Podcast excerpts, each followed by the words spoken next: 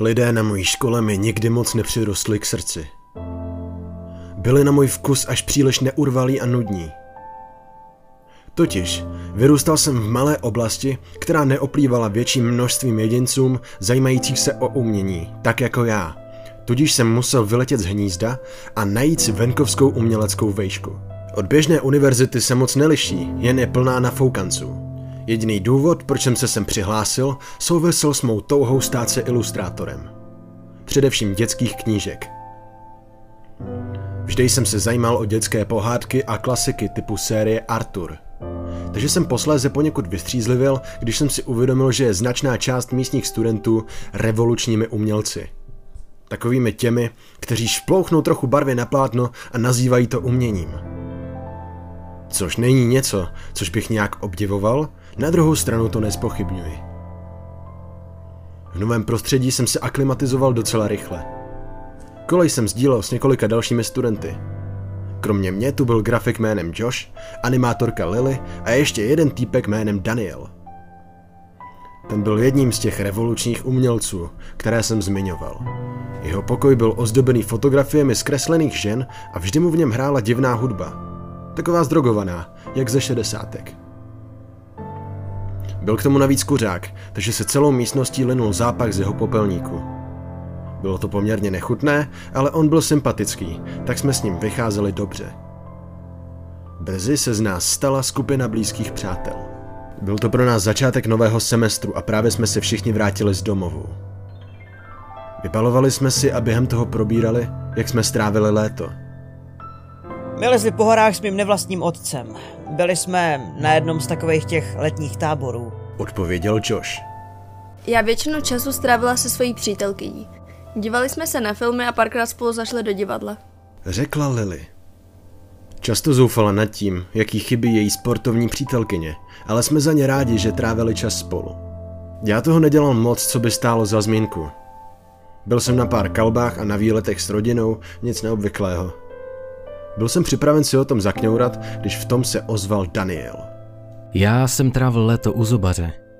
Můj otec je doktor, takže mě někdy nechává chodit s ním do práce a proskomávat nemocnici. Moje oblíbené místo je zubařská klinika. Mohl jsem si osahat zuby. Bylo to super. Zírali jsme na něj všichni trošku zmateně. Je vůbec dovolené cizincům lézt takhle do nemocničních pokojů? Hrát si s tamním vybavením? Upřímně nás to ani nezajímalo. Tušili jsme přece jen, že Daniel takový je. Dostával se do potíží pro dobro svého umění. To byla vždy jeho výmluva. Prvních pár dní jsme zjišťovali, co se po nás tenhle semestr chce. Já musel pochopitelně studovat styly různých ilustrátorů a napodobovat jejich techniku. Josh investoval peníze do nového MacBooku a zkoušel designy a Lily mezi tím testovala stop motion s hlínou. Na naší koleji byla příjemná atmosféra, probírali jsme různé návrhy a pomáhali si navzájem. Aspoň tedy dokud nás Daniel nezačal urážet. Co říkáte na tohle? Možná bych tady trochu ubral, ale jinak oká. Podle mě by se s tím dalo pracovat, co myslíš ty, Daniele?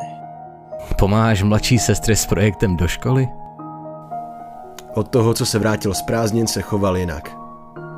Předpokládali jsme, že se mu muselo stát něco vážnějšího, až třeba osobního, takže jsme se rozhodli na něj netlačit. O svých projektech se nám už nezmiňoval. Ani se nikdy nepodělil s tématem.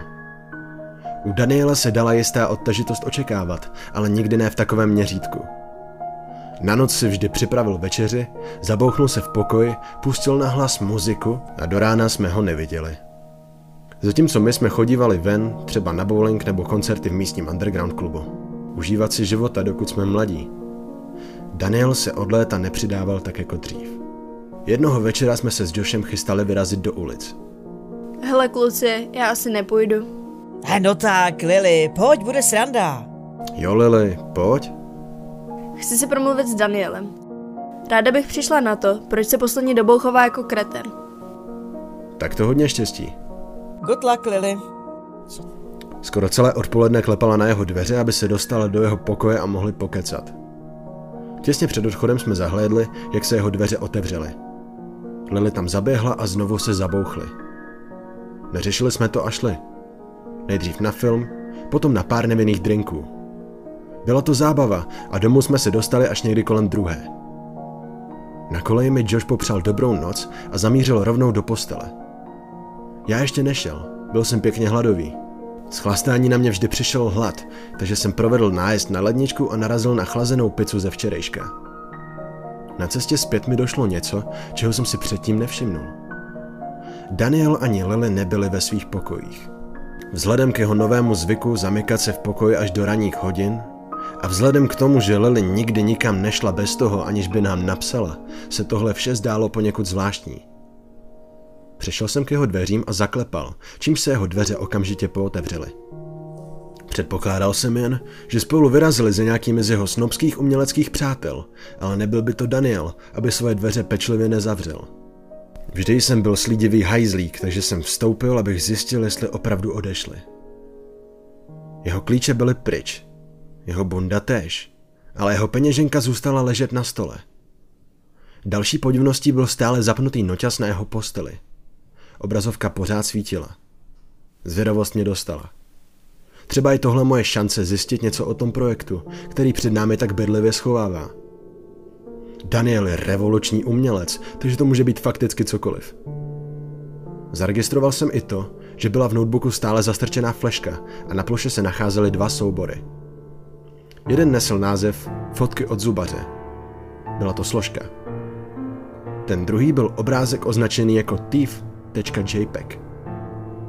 Kliknul jsem na složku fotky od zubaře a našel v ní jen pár fotek lidských zubů a plastových dentálních modelů. Nic zajímavého. Rozhodl jsem se podívat na thief.jpg. Ten obrázek se mi na věčnost vypálil do mysli. Tak moc mě to vylekalo, že jsem laptop zabouchl a celý roztřesený si odsednul. Nebyl jsem si jistý, jestli chci ještě někdy tu obrazovku zvednout. Ale věděl jsem, že musím, jinak by Daniel věděl, že jsem tu čmuchal. Nadzvedl jsem ji a na krátký moment zíral na ten obrázek, než jsem ho znepokojeně zavřel. Věděl jsem, že tohle musím ráno ukázat Joshovi a Lily. Tohle bylo vážně zvrácené. Sice jsme věděli, že je Daniel podivín, ale tohle bylo prostě ujetý. Zaběhl jsem do svého pokoje, vyhrabal svůj USB disk, vrazil ho do Danielova notebooku a skopíroval na něj ten obrázek. Ještě chvilku jsem na něj civil. Snažil jsem se sám sebe přesvědčit, že je to jen pouhá fotomontáž, ale něco na tom bylo tak strašně špatně. Možná to byly ty černé oči bez duše.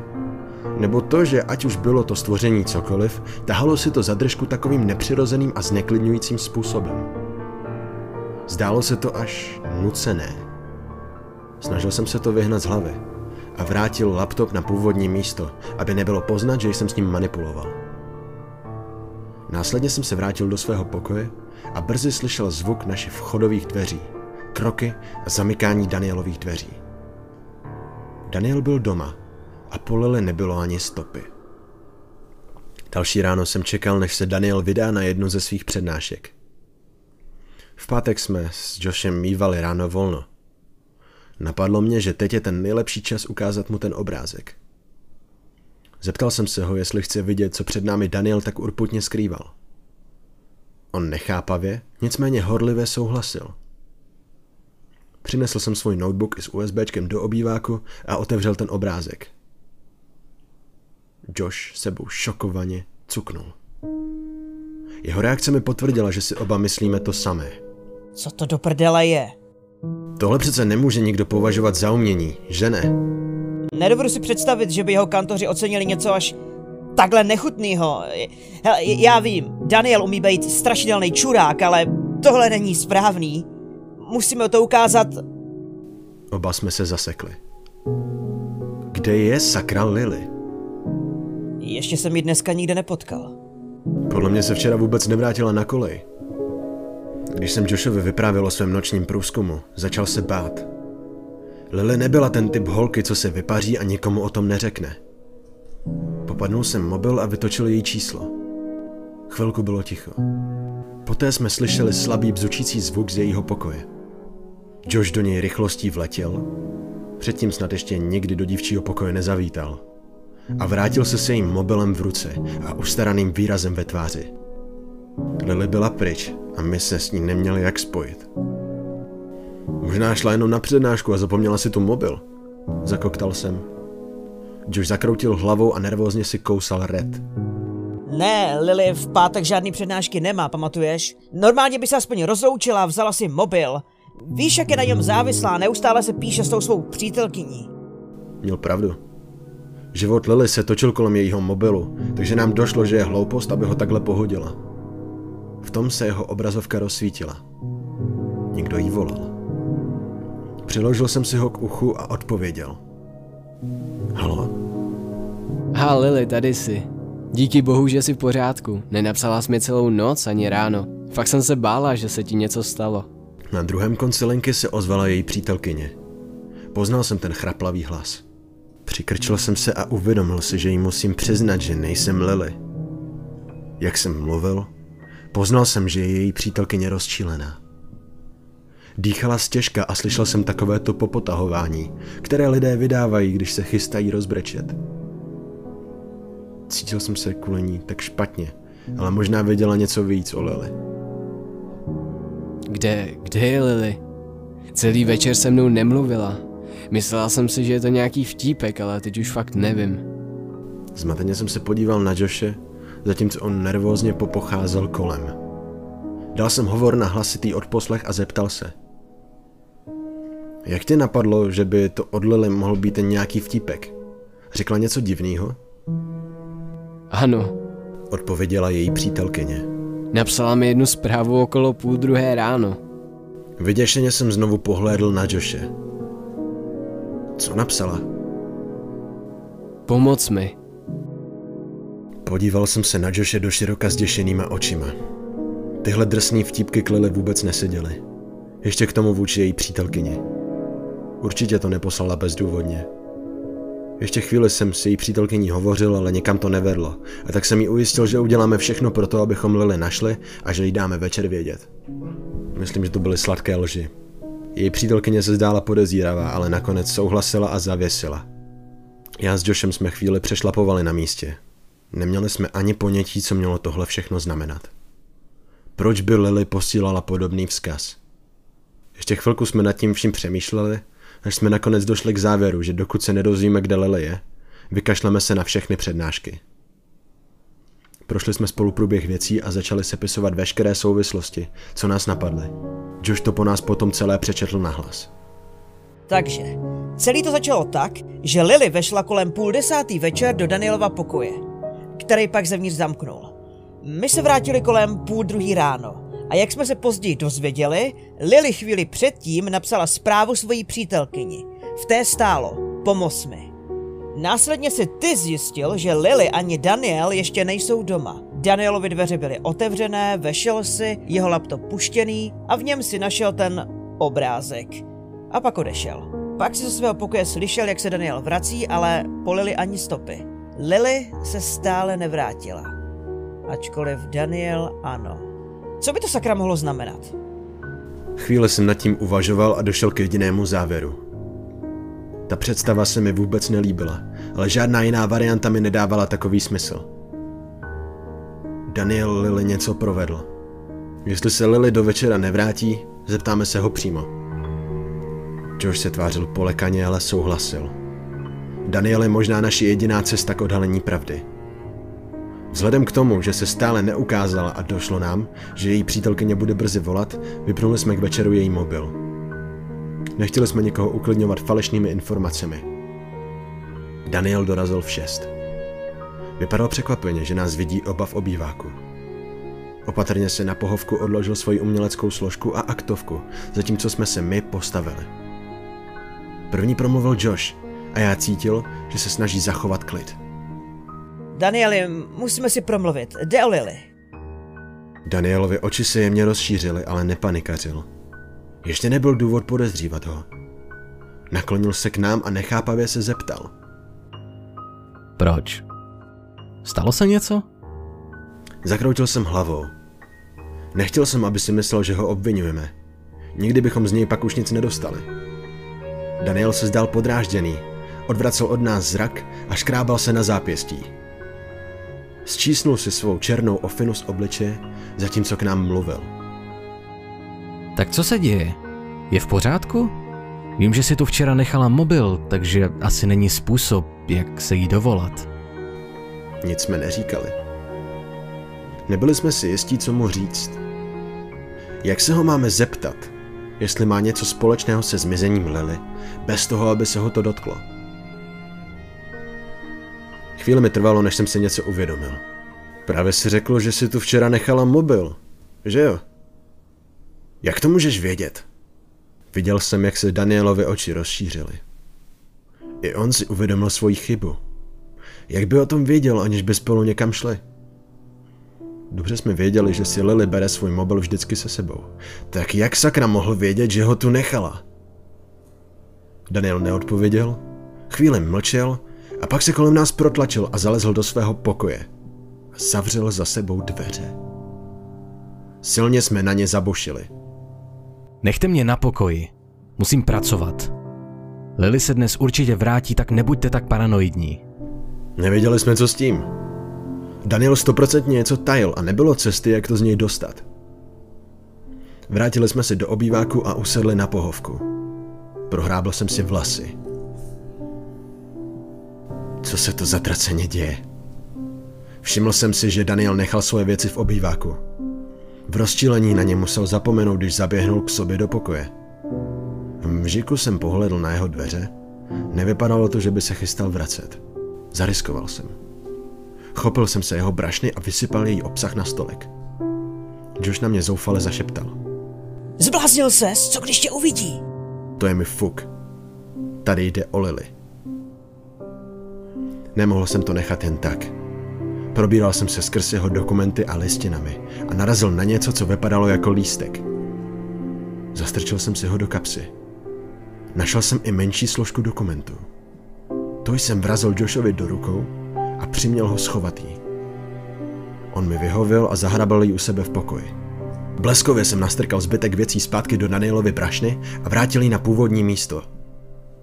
Hned na to jsem zaběhl k Joshovi do pokoje. Sledoval jsem Daniela, jak se vrací do obýváku, bere brašnu a utíká zpátky k sobě. Josh vytáhnul složku spoza polštáře a sedli jsme se k němu na postel. Mlčeli jsme. Přečetli jsme si nadpis, který na ní stál. Zuby. Přeběhl mi z toho mráz po zádech. Věděl jsem, že to uvnitř bude mít spojitost s tím obrázkem, který jsem našel v laptopu. Ale to, co se tam skutečně nacházelo, jsme vážně nečekali. Šlo o album fotografií. Na té první byla zachycena opuštěná místnost. Stěny pokrývaly květinové tapety. Podlaha byla ze strouchnivilého dřeva. Tu místnost už na první pohled nikdo nepoužíval celé roky. Další fotografie zachycovaly různé nástroje. Došlo nám, že všechny z nich používají zubaři. Víte co? Jehly a vrtačky. Bylo to docela strašidelný. Každopádně krev v žilách nám stuhla až z těch dalších snímků. Na všech byla Lily, jak se usmívá. Prošli jsme je všechny a na každém měla ten svůj velký zubatý úsměv. Ten sladký úsměv, jehož součástí byl jeden zřetelně větší řezák. Ten levý. Vždy nám to přišlo rostomilé. Teď už to ale moc úsměvné nebylo. Naší pozornost získaly také štítky ze zadu fotografií. Na každé z nich byl označený jeden zub a připsána nějaká poznámka. Například odstranit nebo nahradit. Joshovi se z toho zvednul žaludek a já panikařil mnohem víc než předtím. Došlo nám, že s tímhle nemůžeme Daniela konfrontovat. Nikam by to nevedlo. A tak jsme tam prostě seděli a nevěřícně hleděli na ty fotografie. Pak jsem si vzpomněl na ten lístek, který jsem si strčil do kapsy. Sáhnul jsem pro něj svoji roztřesenou rukou a vytáhnul ho. Psalo se na něm skupinová jízdenka pro dva. Lokace Station Road. Čas, datum 28.9.2011, 11.34 večer. Otočili jsme se na sebe s odhodlaným pohledem. To bylo právě včera večer. Věděli jsme přesně, co teď musíme udělat. Musíme navštívit místo, kam měli slily namířeno. Zbytek dne jsme na Danieláně nenarazili, ač už byl extrémně paranoidní. Nemohl bych dneska večer spát u tebe v pokoji? Ačkoliv to bylo trošku trapné, nevadilo mi to. Byl úplně zděšený. Nechtěl jsem ho proto nechat o samotě. Když usnul, vytisknul jsem ten znepokojující obrázek na porovnání a zbytek noci plánoval, co zítra podnikneme. Obepsal jsem naše vyučující a informoval je o tom, že nedorazíme, protože nám není dobře. Potom jsem zkontroloval, jak je Station Road daleko. K mému překvapení to byla jen hodinka cesty. Napadlo mě, že si tam můžeme vzít Joshovo auto. Odtamtud už snad stopy povedou. Celou dobu jsem civil na thief.jpg. Hrozivá myšlenka se mi vkradla do mysli. Byla ta osoba na obrázku Lily? Snažil jsem se tuhle myšlenku vytěsnit, ale dávalo by to smysl. Načasování, fotky, všechno by pasovalo. Nechce se mi tomu věřit a rozhodně tomu věřit nebudu, dokud ji nenajdeme. Ráno jsme vstali kolem šesté. Chtěli jsme vypadnout dřív, než se Daniel vzbudí a ujistili jsme se, že jsou dveře od našich pokojů zamčené. Rozhodli jsme se vzít se sebou Lillian mobil. Nechtěli jsme za sebou zanechat nic, co by naznačovalo, že ho podezíráme. Vyšli jsme z kolejí a nastoupili do Joshova auta. Vzal jsem se sebou batoh s různým vybavením. Především Danielovi fotky, baterku, foťák a poznámkový blok s perem. Vyrazili jsme směr Station Road. Dojeli jsme do téměř vylidněné části města. Široko daleko jen vysoké, rozpadlé budovy a prázdné zanedbané domky. S fotkou té opuštěné místnosti jsme chodili dům od domu a nakoukávali přes sklo, zda nenarazíme na květinovou tapetu. Tohle nám zabralo dobrých pár hodin. Bez výsledku. Touhle dobou jsme toho měli docela pokrk. Chtěli jsme naší dobrou kamarádku zpátky. Josh se tak nasral, že přišel ke zdi jednoho z baráků, hrubě do ní začal kopat a z plných plic zařval. Danieli, ty úchylnej parchante!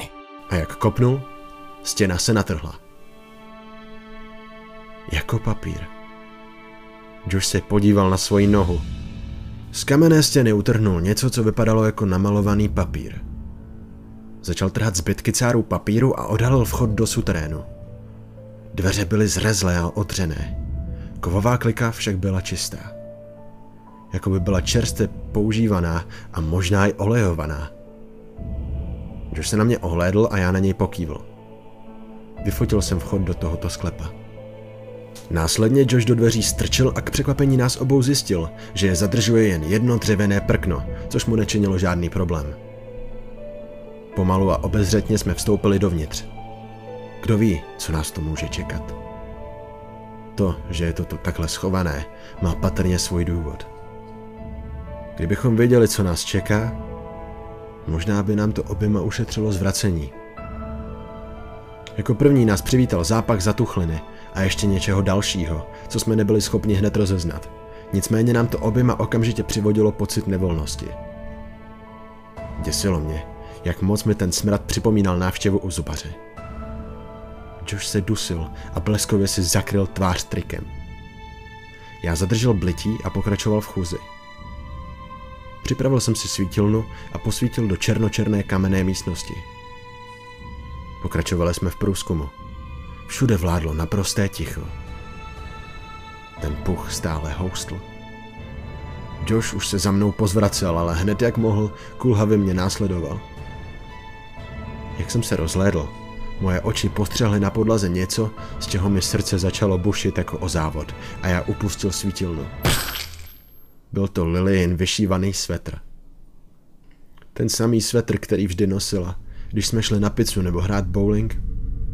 Ten stejný šedý svetr s těmi samými trhanými nitkami na konci rukávu, které vždycky cumlala. V koutku oka jsem viděl Joshe, který byl stejně šokovaný jako já. Zvedl jsem svetr pomalu ze země a zjistil, že je na něm velká krvavá skvrna, která jim prosakuje skrz na skrz. Začínala u límce a ubývalo jí směrem dolů. Zhroutil jsem se na kolena a prudce pozvracel podlahu. Nevěděl jsem, co dělat ani co si myslet. Podařilo se mi znovu se postavit na nohy. Držel jsem baterku a strčil svetr do svého batohu. Skrz zamlžené slzivé oči jsem pátral dál. Tam, kde jsem hledal, nic nebylo. Slyšel jsem jen zvuk světelného spínače a potom jsem slyšel jeho. Josh křičel víc než kdokoliv, koho jsem kdy slyšel křičet. Můj žaludek byl skroucený, zatímco jsem posvítil světlem tam, kde stál. Tyčil se nad velkým černým stolem. Cítil jsem z něj absolutní hrůzu. Nedokázal jsem si ani představit, co vidí. Přál bych si, abych to nechal na svoji fantazii. Přišel jsem k němu a spatřil to, na co tak vyděšeně hleděl. Byla to Lily, přivázaná ke stolu. Na sobě neměla nic než džíny. Tělo měla pokryté tlustými vrstvami pásky, kvůli kterým se nemohla hnout. Jedna její ruka plandala ze stolu, druhá nebyla k nalezení. Místo ní na nás civil krvavý pahýl omotaný další páskou. Nemohl jsem dýchat. Můj žaludek byl teď tak sevřený a já nemohl dělat nic než zírat. Zhledl jsem na její obličej. Její hlava byla zatlačená dozadu a její nevinné modré oči byly násilím vydlábnuté. Nahradili černý vosk, zaplňující prázdné oční důlky. Její nos byl skřivený a zlomený na mnoha místech. Nejhůř ale dopadla její ústa. Někdo jí násilím rozevřel čelist a vyplnil ji stejným černým voskem, který byl použitý u očí. Její zuby byly vytrženy a vše různě přemístěny. Poté jsem si všimnul, že jsou její ústa roztažená tak, aby její tvář ukazovala více zubů. Dodávalo jí to příšerný úšklebek. Celý její obličej pokrývaly pramínky její vlastní zaschlé krve. Ještě bizarnější atmosféru tomu všemu dodávalo to, že ona ruka, která roztahovala její úsměv, byla její vlastní. Přišitá k její rozervané líci. Maso bylo rozdrásané a dostalo se jí i pod nechty. Její nechty byly popraskané a rozštěpené. Ruka držela na svém místě jen díky svorkám a drobným nětkám. Červené, fluorescenční světlo vytvářelo hrůzné stíny a odhalovalo všechno tu strašlivou grotesknost její tváře. Stále roztřesený jsem vytáhnul kopii thief.jpg a porovnal ji s tím děsivým výjevem. Naprosto identické. Josh Lily mě pohladil třesoucí se rukou po tváři. Chvíli strašlivě vzlikal a poté skolaboval a sesunul se vedle stolu. Sám jsem od podobného stavu, nebyl daleko, jenže v tom co si upoutalo moji pozornost. Cítil jsem, že do místnosti přišel někdo další. Moc dobře jsem věděl, kdo to je. A taky mi došlo, že už s touhle situací asi moc nenadělám. Slyšel jsem, jak někdo zavřel dveře a zajistil je dřevěným prknem. Slyšel jsem blížící se kroky. Zastavili se přímo za mnou. Došlo mi, že je tady a že není cesty ven. Slyšel jsem jeho hlas, jak ke mně jemně, leč stále sebevědomě promlouvá. Je mi líto, že jste to museli zjistit takhle. Ale to nevadí. Všechno je to činěno ve jménu umění. Pak už si nasadil masku a tehdy mi došlo, co tu tak intenzivně smrdí. Rajský plyn. A bylo ho tu čím dál víc. Ten moment by bylo jasné, že je můj osud spečetěný. Jenže po tom, co domluvil, jsem zaslechl ještě jeden tichoučký zvuk, který mi zlomil srdce a zalil mé stuhlé tváře slzami. Předtím, než se vše zahalilo černou tmou a já se pomalu sesunul k zemi, uslyšel jsem, jak se Lily dusí.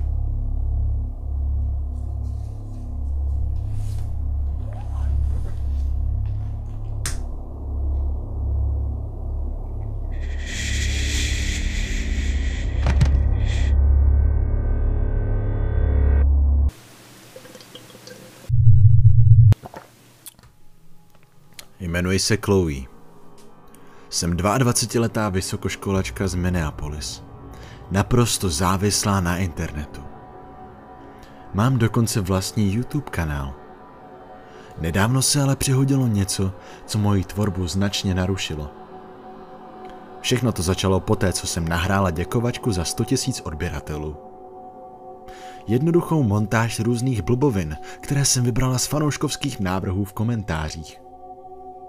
Takže mě po návratu domů doslova šokoval počet zhlédnutí a hlavně to, že mohutně převažovaly dislikey. Vždycky jsem si dávala na videích záležet a mý fanoušci je po každé vřele přijímali. Proto jsem nechápala, co přesně jsem tak moc pokazila, že si tohle vedlo tak špatně. Když jsem projížděla komentáře, vyskakovaly na mě po desítkách fráze typu Já to nechápu, nebo Co tohle jako mělo být? Když jsem poté video pustila, zjistila jsem, že tohle rozhodně není to, co jsem včera v noci nahrála. Moje video mělo pět minut a jmenovalo se Díky. Tohle mělo 16 minut a místo názvu na mě civila jen časová značka. Vrátila jsem se na hlavní stránku a viděla, že moje děkovačka tam skutečně je. Nicméně po ní se samovolně uveřejnilo i tohle. Zajímalo mě, o co jde, a tak jsem na video klikla. Na obrazovce se objevila dívka píšící na klávesnici. Já. To trvalo celých 16 minut. Pak vše náhle a bez vysvětlení skončilo. Chvíli jsem jenom nechápavě civila, ale pak mi došlo, že jsem patrně nechala kameru nedopatřením běžet a záznam pak omylem nahrála spolu s děkovačkou. Uklidněná tímto vysvětlením jsem napsala omluvný komentář odešla na odpolední vyučování. Po návratu domů jsem na svém kanálu našla další nežádoucí video. Tohle mělo tři hodiny. Začínalo záběrem na mě učící se na zemi. Podle oblečení a knihy mi došlo, že se jedná o záběry ze včerejška. Skončilo ve chvíli, kdy jsem odešla z místnosti. Co je sakra s mým počítačem? Vždyť jsem na něj od rána ani nesáhla. Musím to vyřešit dřív, než bude celý internet sledovat, jak se převlékám nebo suším po sprše. Prošla jsem celý počítač ve snaze najít tu hloupou chybu, ale ani po několika hodinách hledání jsem neobjevila nic podezřelého. Všechno vypadalo v pořádku. Rozhodla jsem se vložit před kameru kus papíru, takže i kdyby se něco nahrálo, bude to jen bílý flek. Další ráno na mě čekal masivní nárůst aktivity na mém YouTube kanále. Po každé aktualizaci stránky narostl počet zhlédnutí na mém posledním uploadu o několik set. Jak by ale mohlo být 6-hodinové video s černou náhledovkou a časovou značkou místo názvu tak populární? Spustila jsem ho, ale nezdálo se, že by se za dlouhou dobu mělo cokoliv stát. Podívala jsem se tedy do komentářů, doufajíc, že mi pomůžou věc pochopit. To už ti hráblo? Proč tohle vydáváš? Co se stalo se starými videi? Tohle je nějaký vtip? Nějak tomu nerozumím. Odpověď. Vidíš to taky? Odpověď. Co? Odpověď. 3018. Dívej se pozorně. Skočila jsem na uvedený čas a hleděla na zdánlivě mrtvou scénu. Následně jsem si ale všimla jakéhosi pohybu. Skoro jsem ho minula. Byl sotva znatelný. Pak jsem ale poznala ten pokoj. Byl můj a ten pohyb patřil mému v posteli se převalujícímu tělu. Jak se tohle mohlo natočit? To byl ten papír tak tenký? V tom mi to došlo. Tohle video bylo točené z jiného úhlu. Od mého počítače není na postel vidět. Od okna ale ano.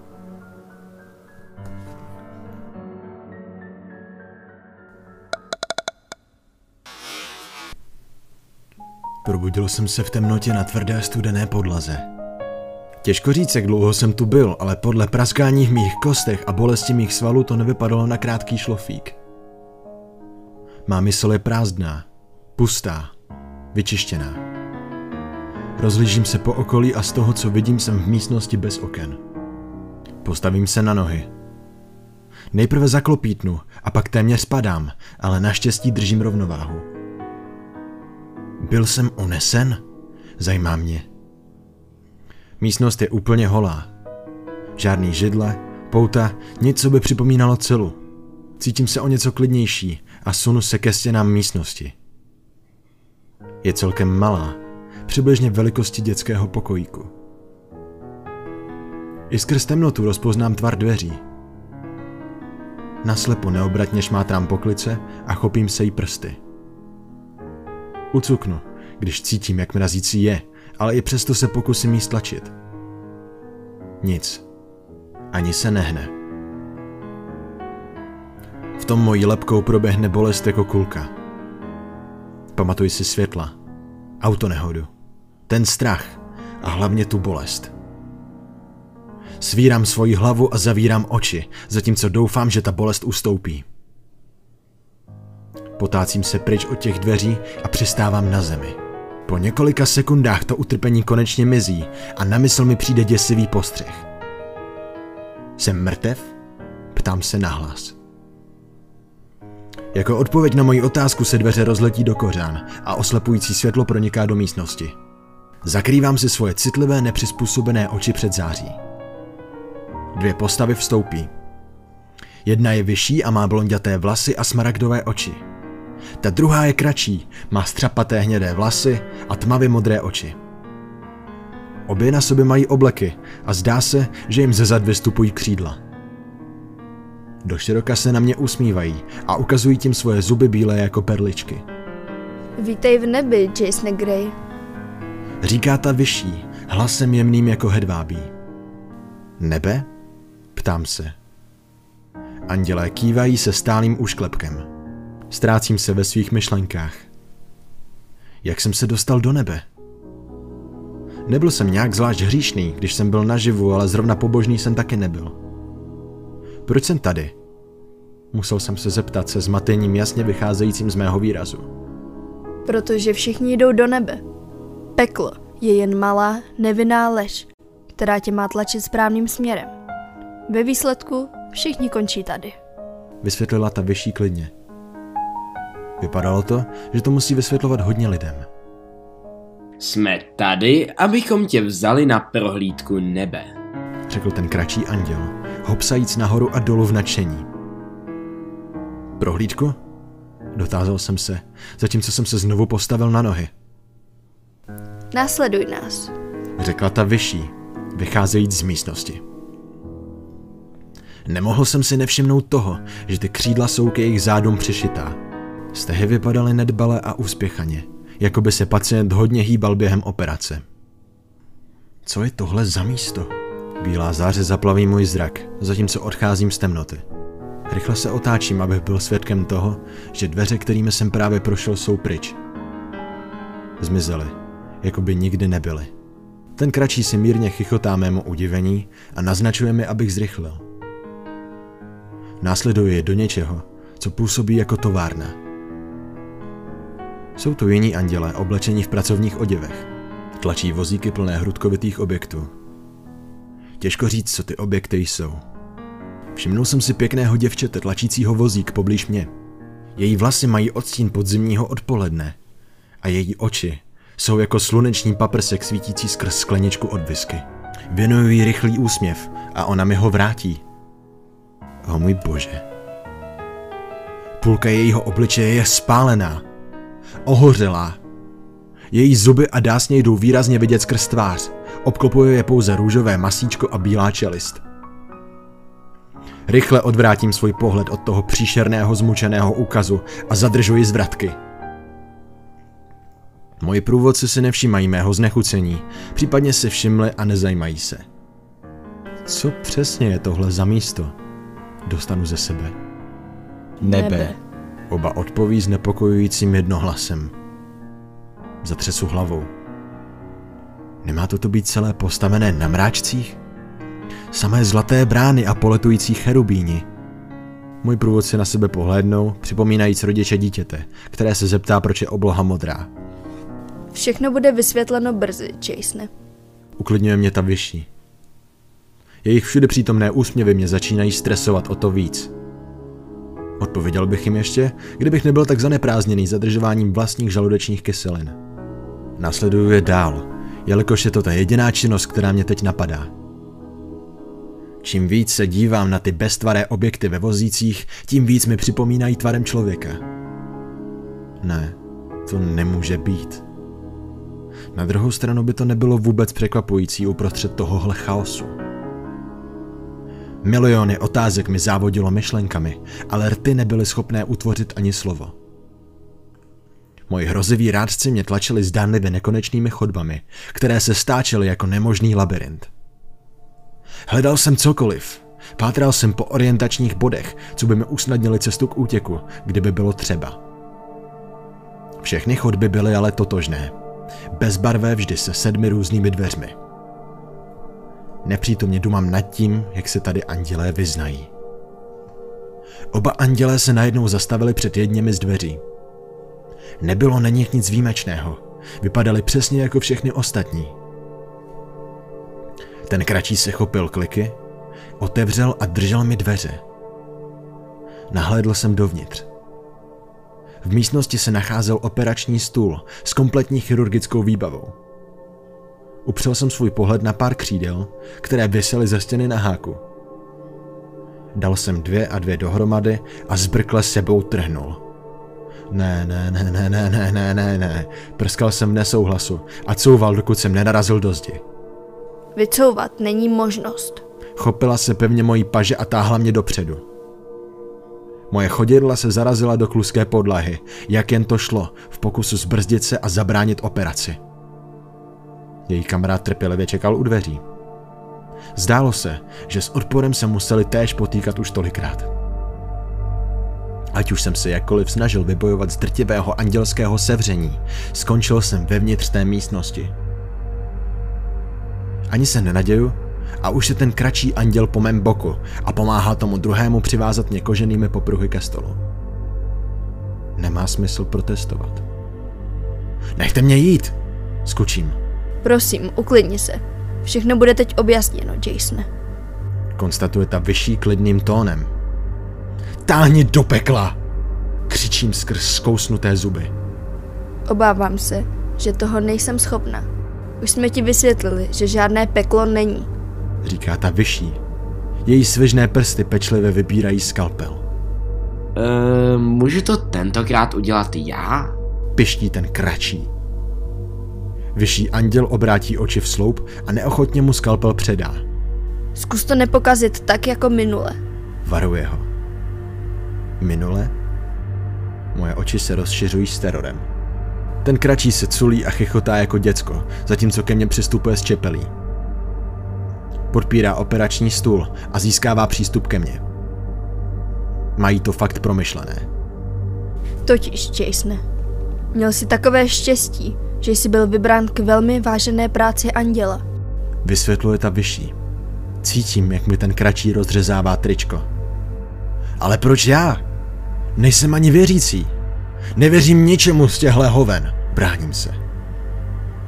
Ten kratší začíná precizně řezat v oblasti mých lopatek.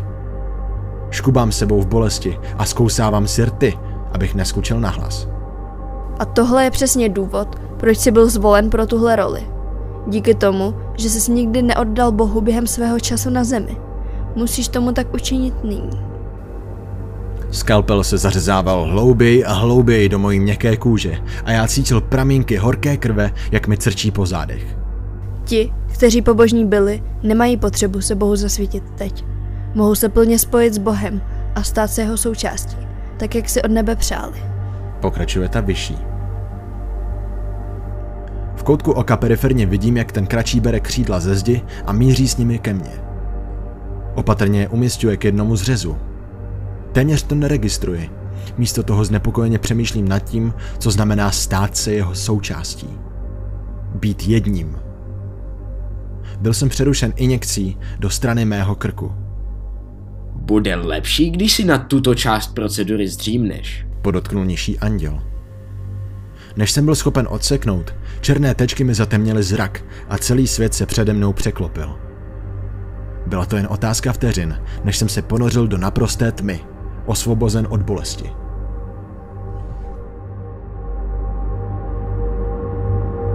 Řídím svoje auto po silnici, která má každých pár minut ostrou zatáčku. Je noc Já jedu pryč od domu svojí přítelkyně, se kterou jsme právě měli zvláště ošklivou hádku. Právě jsem zjistil, že mě podváděla s nějakým namyšleným parchantem a plánovala se už nikdy nevrátit k sobě domů. Můj mobil zabzučel na sedadle vedle mě. Jeho obrazovka se rozsvítila, aby mě upozornila, že přišla nová zpráva. Bez pochyb je to ona. Jsi na mě pořád naštvaný? Napsala. Co myslíš? Odpověděl jsem v myšlenkách s rukama stále na volantu. Je mi to vážně líto, napsala v další zprávě. Aha, takže teď už používá správnou gramatiku. Ta čopka se teď fakt musí cítit špatně. Víc a víc zpráv chodilo a rozsvěcovalo obrazovku mého mobilu. Snažil jsem se, jak jen to šlo. Držet oči na vozovce, ale ty zprávy mě vábily nakouknout. Podlehl jsem, chopil jsem mobilu a připravil se jednou rukou napsat naspět něco hnusného. Nicméně tohle se stalo, zatímco jsem se blížil k zatáčce. Moje oči se rozšířily šokem, jak moje auto sletělo z krajnice. Strach a očekávání mi škrtili žaludek, než svět zčernal. Probral jsem se, moje hruď se vzdouvala a já se zuřivě potil. Když mi došlo, že to není jen noční můra, zaregistroval jsem váhu dvou těžkých předmětů na mém hřbetu. Předpokládal jsem, že moje páteř se sesype už jen proto. Protočil jsem krkem, jen abych viděl dvě bílá andělská křídla, která mi násilím přirostla k tělu, ale ne k srdci. Ach, konečně jsi vzhůru. Podíval se vyšší anděl. Odvedl jsem skvělou práci, že jo? Naznačoval ten menší, dychtivě. Bylo mu odpovězeno vzdychem a krátkým ano. Jak dlouho jsem byl mimo? Promluvil jsem chraplákem, jako bych už delší dobu hlas nepoužíval. Čas není důležitý. Řekla ta vyšší. Přišla k židli, ke které jsem byl momentálně přivázaný a osvobodila mě. Teď ti ukážeme tvoji práci. Následuj nás. Odlepil jsem se ze židle a uskočil. Cítil jsem jistý tlak na odhalené páteři a jak stehy jemně krvácí. S těžkýma nohama jsem se klepajíc pokoušel následovat anděly. Šoupal jsem se za nimi bezbarvými chodbami, ve kterých jsem se stále nevyznal. V hlavě jsem byl strnulý. Nemohl jsem nic, než se za nimi slepě šoupat jako tupá ovce. Nevím, jak dlouho jsme šli, než jsme narazili na kovové dveře, velmi odlišné od ostatních. Čas tady neexistoval. Byl irrelevantní. Ten fakt, že všechny chodby byly totožné a nikde nekončily, mi nepomáhal. Úplně bez emocí mi ten vyšší anděl otevřel kovové dveře a podržel mi je. I přes tohle zdvořilé gesto se mi nechtělo vkročit. Nechtěl jsem vejít do toho řeznictví, co bylo přede mnou. Anděle v zakrvácených zástěrách, řezající lidské končetiny pilami na kosti. Úplná jatka. Jejich perfektní obličeje zdobily umělé úsměvy. Někteří si broukali zatímco pracovali a krvavé skvrny jim barvily perfektní chrup. Pár z nich se na mě i otočilo jako na nováčka a zamávali mi. Chtěl jsem se vydat naspět, ale místo toho jsem vrazil do menšího anděla. Stisknul moje ramena tak pevně, že jsem si myslel, že mě chce složit a rozdrtit. Pokračuj. Řekl mi přátelsky, než mě strčil hrubě dovnitř. Než jsem se mohl pokusit o únik v opačném směru, kovová vrata se uzavřela a zapečetila můj osud. Chtěl jsem řvát, brečet, skolapsovat na zem, ale moje tělo zůstalo zamrznuté. Přišel jsem si jako kameraman, spíš než že bych figuroval v tom momentu. Vyšší anděl ke mně přišel a do rukou mi vrazil z brusu novou zástěru. Tohle je pro tebe. Začínala v klídku. Očekávajíc, co budu muset v té zástěře dělat, třásl jsem hlavou ne a v očích mi vystouply slzy. Ne, prosím, dusil jsem se. Ten menší anděl si taky nandal zástěru. Byla zřetelně špinavější než ta moje, se zbytky vnitřností. No tak pojď, nemůžeme se tady flákat. Máme pestrý program. Pestrý program? Chtěl jsem se zeptat. Ale než jsem tak uskutečnil, dveře na druhé straně místnosti se otevřely. Všechno stichlo a schrbená postava vešla za pomoci hole do místnosti. Byl to starý muž, kterému tvář doplňovaly vrázky vlnící se jako nespočet řek. Jediný pozůstatek po vlasech na jeho těle byl dlouhý šedivý plnovous, který se táhnul skoro až po zemi. I jeho vousy byly zabarvené krví, co šlo ruku v ruce s jeho krvavě podletýma očima. K tomu přímo z něj vanul pronikavý smrad rozkladu. Jeho oči se konečně setkaly s těmi mými, což mě úplně paralizovalo. Byl jsem uvězněný jeho vševědoucími zorničkami, které probodávaly moji duši. Vcházel do mě a já nebyl schopný odvrátit zrak. Jasone. Promluvil ke mně hlasem, který zněl, že nebyl použitý už století. Přitakal jsem, jak jen jsem byl tělesně schopný. Vítej. Ušklímnul se na mě a odhalil řady svých zežloutlých křivých zubů. Několik jich chybělo. V takové blízkosti mě udeřil zápach jeho dechu. Velmi zvláštní myšlenka prošla mojí myslí. Je možné, že je... Ano, jsem Bůh. Zodpověděl otázku, která se mi už nějakou dobu míhala hlavou. A toto je, jak ti patrně došlo, nebe. Zasmál se, když ukázal na ono hrůznou scenérii kolem něj. Znělo to spíš jako zapištění, než projev pobavení. Hádám, že jsi překvapený. Znovu jsem přikývnul. Mávnul nonchalantně svou skřivenou rukou, jako kdyby ho můj zmatek nezajímal. To většina. Odvrátil ode mě zrak a začal popocházet sem a tam. V té chvíli, kdy se na mě přestal dívat, ze mě spadla ohromná tíha. Víš, Jasone, proč jsem vás podle tebe stvořil? Ve stejnou chvíli se mi vrátil hlas a tak jsem odpověděl. To nevím. Můj hlas zněl tak nejistě, ale stejně jsem cítil úlevu, že ho slyším. Snažil jsem se vybavit, cože to do mě hustili v nedělní škole, ale vzpomněl jsem si jen na část. Adam a Eva, že?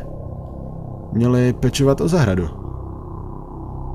Znovu se zasmál. Ačkoliv to teď znělo o něco temněji. Ne tak docela. Tak to si to vykládají lidé. Přemýšlej v širším spektru, Jasone. Přemýšlej mimo mantinely, které ti byly předkládány. Nemůžu. Odpověděl jsem. Můj hlas zněl nervózně. Jistě, že ne. Reagoval takřka okamžitě. Vaše mysl byla navržena tak, aby fungovala určitým způsobem, což není něco, co byste dokázali změnit silou vaší vůle. Povzdychl si. Nicméně neznělo to smutně. Možná pomůže tohle. Proč chováte prasata? Trochu mě to zarazilo. Kýdlu? Usmál se a kývl. Přesně tak. Chováte je. Staráte se o ně. Jen proto, abyste je nakonec zabili. Možná jim dáte jména. Možná si k něm vytvoříte určitý vztah, ale výsledek je nakonec vždy stejný. Přeběhl mi mráz po zádech, když jsem si všechno začal dávat dohromady. Tahle analogie vedla totiž k jedinému nepříjemnému vysvětlení. Nicméně ho nešlo ignorovat. Ta těla, ta jatka, atmosféra tohohle podělaného místa. Jsme prasata, vyhrkl jsem. Přesně tak, odpověděl. Proč? Zeptal jsem se a cítil, jak se mi hrdlem dere vzlikot. Proč bys nám tohle dělal? Lidé tě milují. Zasvěcují ti celý svůj život. Vedou ve tvém jménu války. Jak si nás, jak jsi nám mohl, jak jsi nás mohl takhle zradit? S překvapeným výrazem opáčil. Zradit? Takhle to vidíš? Neodpověděl jsem. To já vás stvořil. Dal jsem vám všechno, co byste mohli potřebovat. Není logické chtít něco na oplátku? Pohledl jsem na něj. Stále tu popocházel jen poněkud rozlobeněji. Myslel jsem, že nás miluješ, řekl jsem tiše. Skoro jsem až šeptal. Podíval se na mě a skoro až povýšenecky se usmál. Ne, nemiluju vás. Ale není ani pravda, že bych vás nesnášel. Pochop. Jste jen dobytek. A s těmito slovy vytáhl z nedalekého stolu pilu, kterou následně vložil do mých třesoucích se rukou. A teď do práce. Otočil se na patě a odcházel směrem k východu. Když byl v půli cesty, naposledy si otočil se slovy. Udělej mi laskavost a usmívej se. Chtěl jsem protestovat, ale už jsem dál neovládal vlastní činy. Se slzami v očích a nuceným úsměvem jsem se dal s ostatními anděli do práce.